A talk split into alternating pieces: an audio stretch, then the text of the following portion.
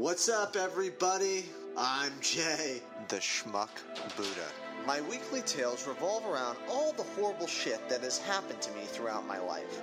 From acts of pure stupidity to sexual conquest gone awry to being at the wrong place at the wrong time. Every week, I will be sharing one of my ridiculous tales and let you be the judge. I bring you the stories about the Schmuck Buddha. Enjoy. A little backstory about Blaze, the pinball machine. My next story. During this time in my life, I particularly didn't pay much attention to my surroundings while behind the wheel of any vehicle, which is a recipe for disaster, according to Newton's three laws. I'm like Woody Allen in Annie Hall and don't do very well with authority, especially when they tell me how to drive. Unfortunately, I still have difficulty driving and haven't fully gotten this under control or grasp it. But, anyways, on with the tale. I bring you episode 23 Blaze, the pinball machine. To be perfectly honest, I am not the most competent of drivers, for I have caused many impromptu accidents in my day. This makes my story that much more amusing and memorable. As I pulled up to my buddy's apartment complex, the only available parking spot was nestled behind a parked car located directly in front of the open space I intended on using.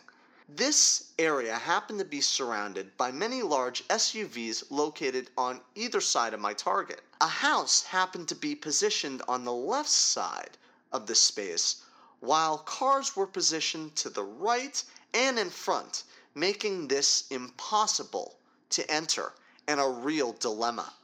To make matters worse, there were very few lights around the parking area. It was close to pitch black, and I couldn't see more than three feet in front of my face. Gently, I pulled into the parking area and carefully attempted to park. Mistakenly, I hit the gas pedal instead of the brake, causing my car to careen headfirst into the parked car in front of me. Quickly, I reversed, repositioned myself, and went for it again. Fiddlesticks. Oh, fiddlesticks. I pulled the exact same maneuver, only this time I swiped the car parked to the right. Reversing a third time, I went for it once more. This time I plowed into both the house to my left and the car parked in front. On my fourth attempt, I successfully pulled into the tiny spot, got out of my automobile to assess the damage, and freaked out. The autos and the house surrounding me were completely unharmed, but my poor old car Blaze was torn a new asshole. This little incident ran up a bill of over $1,000 at the local body shop for damage done to the front bumper. After receiving the bill, I thought to myself, that was an expensive game of bumper cars. Maybe it's time to take another driving lesson there, Jay.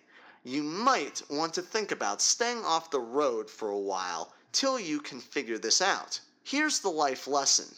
When you're parking, always be aware of your surrounding no matter what. Shit will go wrong whenever possible. And always make sure you have a firm grasp of the pedal configuration within your chariot.